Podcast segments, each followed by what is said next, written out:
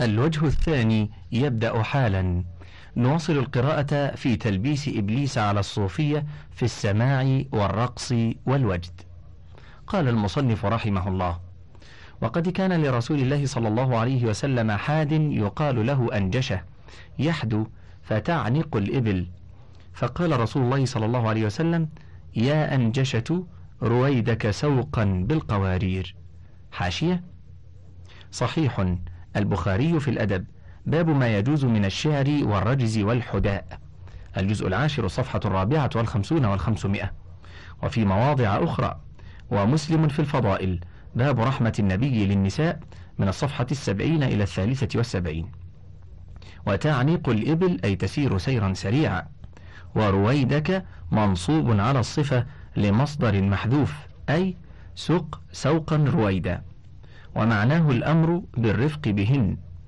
والقوارير قال العلماء سمي النساء قوارير لضعف عزائمهن تشبيها بقارورة الزجاج لضعفها وإسراع الانكسار إليها وانتهت الحاشية.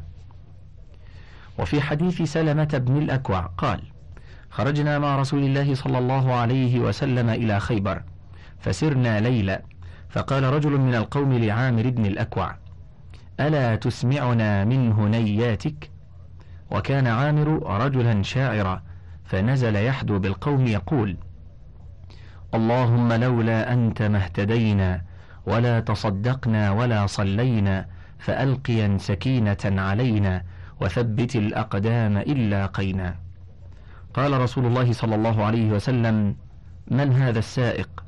قالوا عامر بن الأكوع. فقال يرحمه الله. حاشية. صحيح البخاري في المغازي. باب غزوة خيبر في الجزء السابع صفحة الثلاثين بعد الخمسمائة. وفي الأدب باب ما يجوز من الشعر الجزء العاشر صفحة الثالثة والخمسون والخمسمائة. والهنيات جمع هنيهة وهي تصغير هنه وهي بمعنى الشيء وكناية عن الرحل.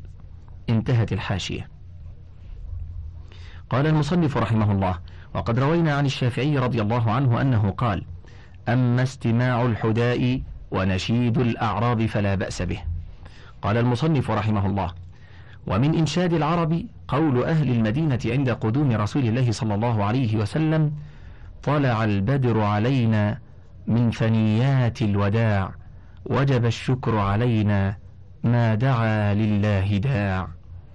حاشية ضعيف إحياء علوم الدين حيث قال العراقي بهامشه البيهقي من دلائل النبوة من حديث عائشة معضلة الجزء الثاني صفحة الخامسة والسبعون والمئتان والسلسلة الضعيفة للألباني برقم ثمانية وتسعين وخمسمائة وانتهت الحاشية.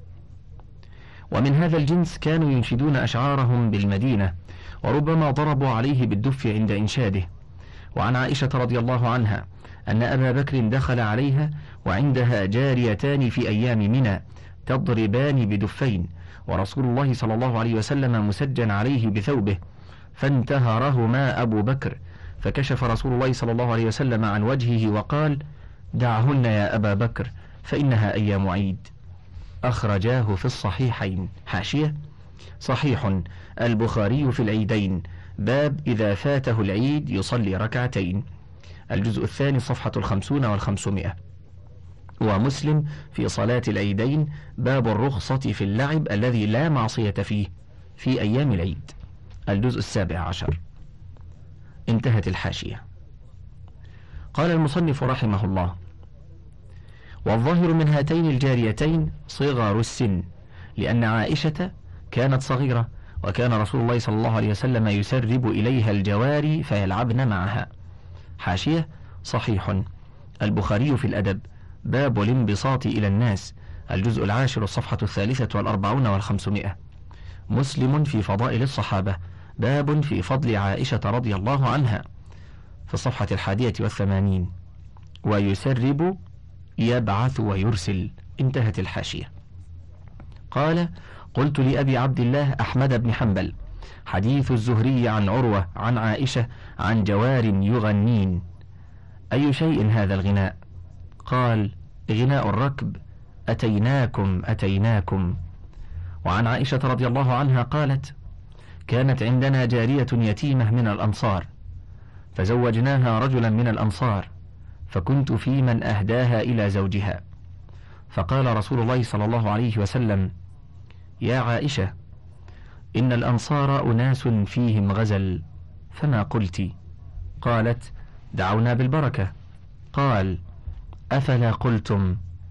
أتيناكم أتيناكم فحيونا نحييكم ولولا الذهب الأحمر ما حلت بواديكم ولولا الحبة السمراء لم تسمن عذاريكم. حاشية حسن. الهيثمي في مجمع الزوائد وقال رواه الطبراني في الأوسط وفيه رواد بن الجراح وثقه أحمد وابن معين وابن حبان وفيه ضعف. الجزء الرابع الصفحة الثانية والتسعون والمئتان والتبريزي في مشكاة المصابيح عن ابن عباس برقم خمسة وخمسين ومئة بعد ثلاثة الآلاف وانتهت الحاشية. وعن جابر بن عبد الله رضي الله عنه قال قال رسول الله صلى الله عليه وسلم لعائشة رضي الله عنها أهديتم الجارية إلى بيتها؟ قالت نعم. قال فهلا بعثتم معها من يغنيهم؟ يقول أتيناكم أتيناكم فحيونا نحييكم. فإن الأنصار قوم فيهم غزل. حاشية؟ ضعيف. الهيثمي في المجمع الجزء الرابع الصفحة الثانية والتسعون والمئتان. ابن ماجة في النكاح باب الغناء والدف برقم تسعمائة بعد الألف. وضعيف سنن ابن ماجة برقم سبعة عشر بعد الأربعمائة. وانتهت الحاشية. قال المصنف رحمه الله فقد بان بما ذكرنا ما كانوا يغنون به وليس مما يطرب ولا كانت دفوفهن على ما يعرف اليوم. ومن ذلك أشعار ينشدها المتزهدون بتطريب وتلحين تزعج القلوب إلى ذكر الآخرة ويسمونها الزهديات كقول بعضهم. يا غاديا في غفلة ورائحا إلى متى تستحسن القبائح؟ وكم إلى كم لا تخاف موقفا يستنطق الله به الجوارح؟ يا عجبا منك وأنت مبصر. كيف تجنبت الطريق الواضح؟ فهذا مباح أيضا وإلى مثله أشار أحمد بن حنبل في الإباحة فيما أنبأنا به. أبو حامد الخلفاني قال قلت لأحمد بن حنبل يا أبا عبد الله هذه القصائد الرقاق التي في ذكر الجنة والنار أي شيء تقول فيها؟ فقال مثل أي شيء قلت؟ يقولون إذا ما قال لي ربي أما استحييت تعصيني وتخفي الذنب من خلقي وبالعصيان تأتيني. فقال أعد علي. فأعدت عليه. فقام ودخل بيته ورد الباب فسمعت نحيبه من داخل البيت وهو يقول إذا ما قال لي ربي أما استحييت تعصيني وتخفي الذنب من خلقي وبالعصيان تأتيني.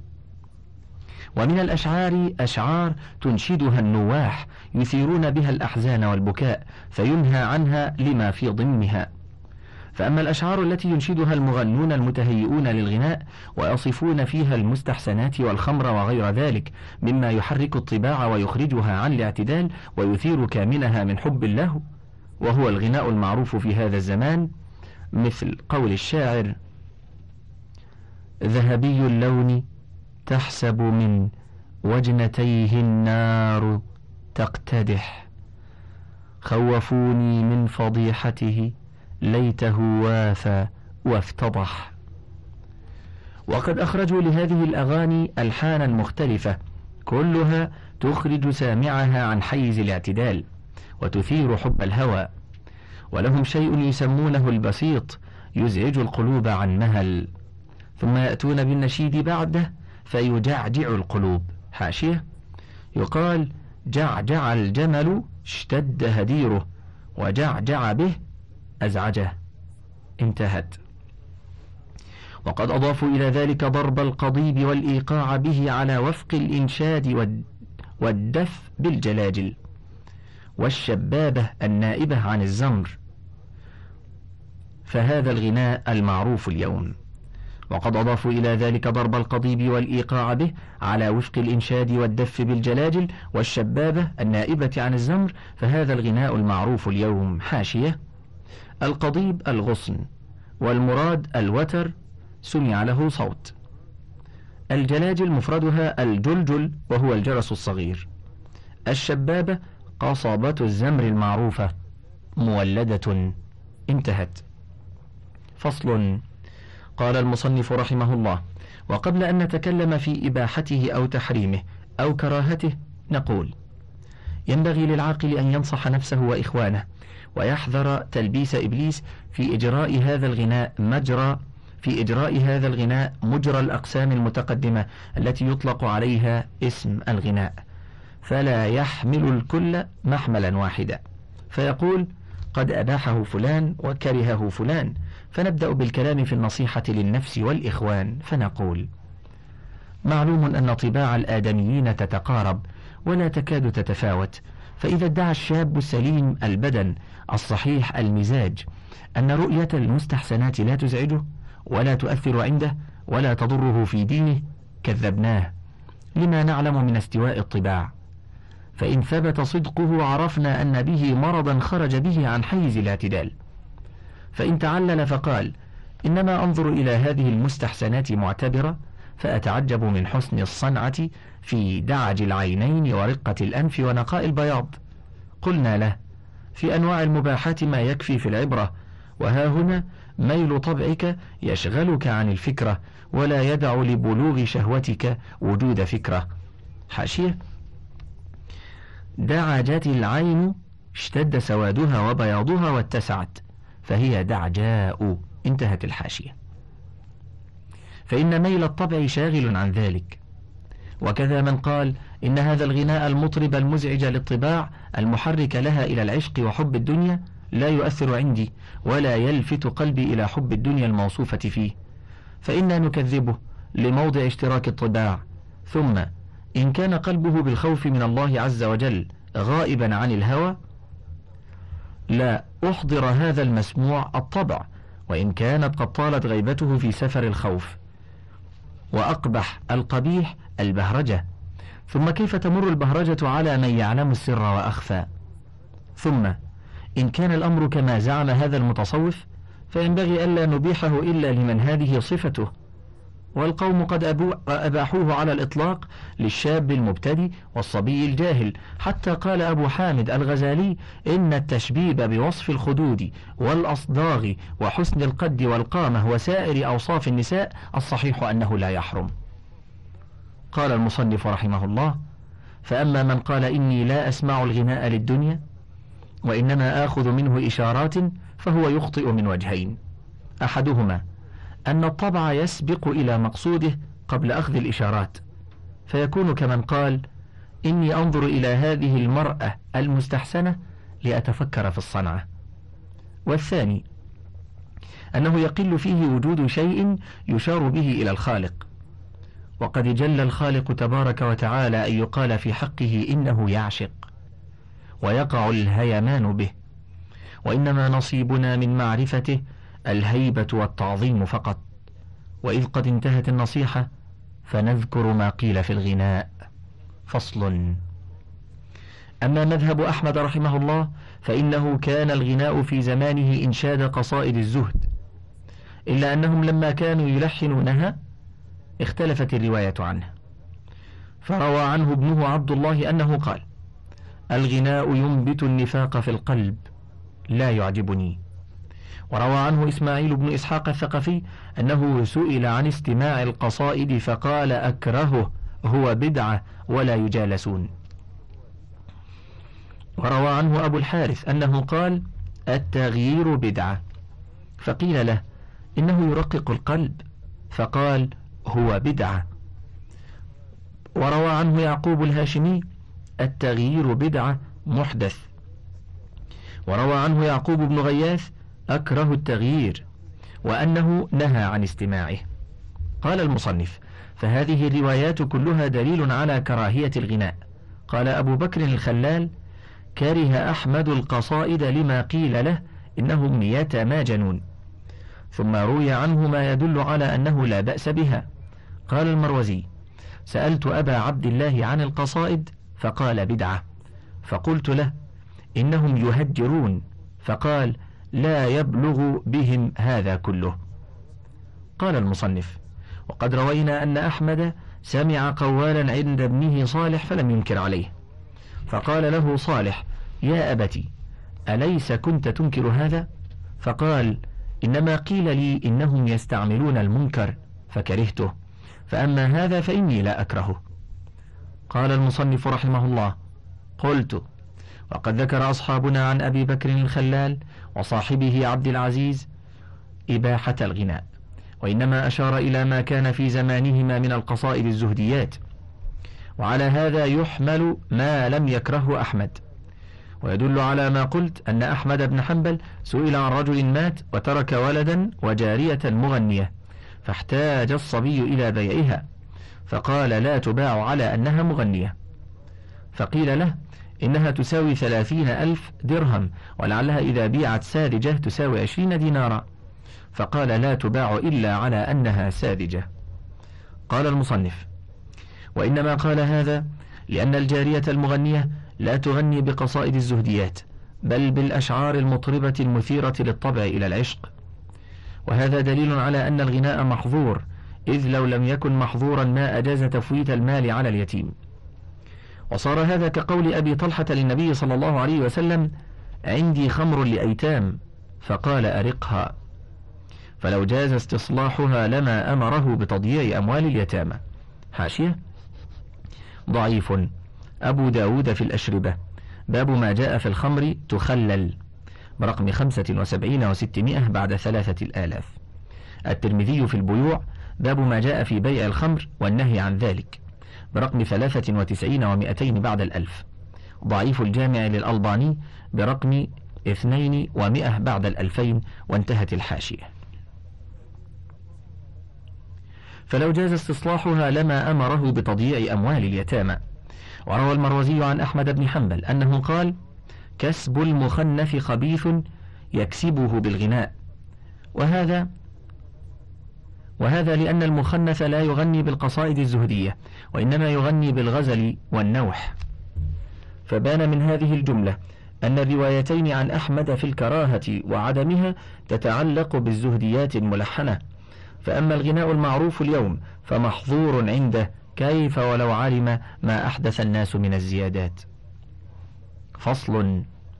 قال المصنف وأما مذهب مالك بن أنس رحمه الله فعن إسحاق بن عيسى الطباع قال سألت مالك بن أنس عما يترخص فيه أهل المدينة من الغناء فقال إنما يفعله الفساق.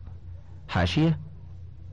إسحاق بن عيسى بن النجيح البغدادي أبو يعقوب بن الطباع صدوق من التاسعة مات سنة أربع عشرة ومئتين وقيل بعدها بسنة. الجزء الأول الصفحة الستون وانتهت الحاشية. وعن أبي الطيب الطبري قال أما مالك بن أنس فإنه نهى عن الغناء وعن استماعه وقال إذا اشترى جارية فوجدها مغنية كان له ردها بالعيب وهو مذهب سائر أهل المدينة إلا إبراهيم بن سعد وحده. حاشية.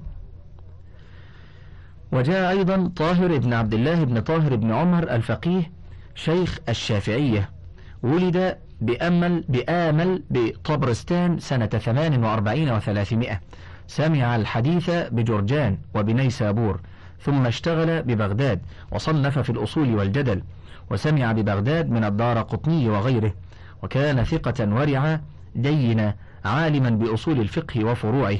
حسن الخلق سليم الصدر مواظبا على تعليم العلم ليلا ونهارا. وقد توفي سنة خمسين وأربعمائة وهو صحيح العقل والفهم والأعضاء. البداية والنهاية الجزء الثاني عشر صفحة التاسعة والسبعون والثمانون. وكذلك ابن إبراهيم بن عبد الرحمن بن عوف الزهري وهو إبراهيم بن سعد أبو إسحاق المدني نزيل بغداد ثقة حجة. تكلم فيه بلا قادح من الثامنة. مات سنة خمس وثمانين ومئة للهجرة. التقريب الجزء الأول صفحة الخامسة والثلاثون وهكذا كان التعليق على أبي الطيب الطبري وإبراهيم ابن سعد. انتهى. وهو مذهب سائر أهل المدينة إلا إبراهيم ابن سعد وحده فإنه قد حكى زكريا الساجي أنه كان لا يرى به بأسا. حاشية. زكريا بن يحيى الساجي البصري ثقة فقيه. من الثانية عشرة مات سنة سبع وثلاثمائة. التقريب الجزء الأول صفحة الثانية والستون بعد المئتين. انتهت. فصل. أما مذهب أبي حنيفة رضي الله عنه فعن أبي الطيب الطبري قال كان أبو حنيفة يكره الغناء مع إباحته شرب النبيذ ويجعل سماع الغناء من الذنوب. قال وكذلك مذهب سائر أهل الكوفة إبراهيم والشعبي وحماد وسفيان الثوري. وغيرهم لا اختلاف بينهم في ذلك. قال ولا يعرف بين أهل البصرة خلاف في كراهة ذلك والمنع منه إلا ما روى عبيد الله بن الحسن العنبري أنه كان لا يرى به بأسا حاشية ابن الحسين ابن أبي الحر العنبري البصري قاضيها ثقة فقيه. لكن عابوا عليه مسألة تكافؤ الأدلة. من السابعة مات سنة ثمان وستين ومائة. ليس له عند مسلم سوى موضع واحد في الجنائز. التقريب الجزء الأول صفحة الحادية والثلاثون والخمسمائة. انتهت. فصل. وأما مذهب الشافعي رحمه الله قال قال الحسن بن عبد العزيز الحروي سمعت محمد بن إدريس الشافعي يقول خلفت بالعراق شيئا أحدثته الزنادقة يسمونه التغيير يشغلون به الناس عن القرآن. قال المصنف رحمه الله. وقد ذكر أبو منصور الأزهري المغيرة قوم يغيرون بذكر الله دعاء وتضرعا وقد سموا ما يطربون فيه من الشعر في ذكر الله تغييرا كأنهم إذا شاهدوها بالألحان طربوا ورقصوا فسموا مغيرة لهذا المعنى. وقال الزجاج سموا مغيرين لتزهيدهم الناس في الفاني من الدنيا وترغيبهم في الآخرة. وعن أبي الطيب طاهر بن عبد الله الطبري قال قال الشافعي الغناء لهو مكروه يشبه الباطل ومن استكثر منه فهو سفيه ترد شهادته. قال وكان الشافعي يكره التغيير. قال الطبري فقد أجمع علماء الأمصار على كراهية الغناء والمنع منه وإنما فارق الجماعة إبراهيم بن سعد وعبيد الله العنبري. وقد قال رسول الله صلى الله عليه وسلم عليكم بالسواد الأعظم فإنه من شذ شذ في النار. وقال من فارق الجماعة مات ميتة جاهلية. حاشية. الحديث الأول عليكم بالسواد الأعظم صحيح. الحاكم في المستدرك الجزء الأول الصفحة الخامسة عشرة بعد المئة والسادسة عشرة بعد المئة. وابن أبي عاصم في السنة برقم ثمانين. والحديث الثاني من فارق الجماعة صحيح مسلم في الإمارة. باب وجوب ملازمة جماعة المسلمين في الصفحة الثالثة والخمسين والرابعة والخمسين وانتهت الحاشية. قال المصنف قلت وقد كان رؤساء أصحاب الشافعي رضي الله عنهم ينكرون السماع. وأما قدماؤهم فلا يعرف بينهم خلاف. وأما أكابر المتأخرين فعلى الإنكار منهم أبو الطيب الطبري. وله في ذم الغناء والمنع كتاب مصنف حدثنا به عنه قال لا يجوز الغناء ولا سماعه ولا الضرب بالقضيب قال ومن أضاف إلى الشافعي هذا فقد كذب عليه وقد نص الشافعي في كتاب أدب القضاء على أن الرجل إذا دام على سماع الغناء ردت شهادته وبطلت عدالته. قال المصنف رحمه الله قلت فهذا قول علماء الشافعية وأهل التدين منهم وإنما رخص في ذلك من متأخريهم من قل علمه وغلبه هواه. وقال الفقهاء من أصحابنا لا تقبل شهادة المغني والرقاص والله الموفق. فصل في ذكر الأدلة على كراهية الغناء والنوح والمنع منهما. قال المصنف وقد استدل أصحابنا بالقرآن والسنة والمعنى فأما الاستدلال من القرآن فبثلاث آيات. الآية الأولى قوله عز وجل ومن الناس من يشتري لهو الحديث لقمان السادسة. عن أبي الصهباء قال سألت ابن مسعود عن قول الله عز وجل ومن الناس من يشتري لهو الحديث؟ قال هو والله الغناء. وعن ابن عباس ومن الناس من يشتري لهو الحديث؟ قال هو الغناء وأشباهه. وعن مجاهد ومن الناس من يشتري لهو الحديث؟ قال الغناء.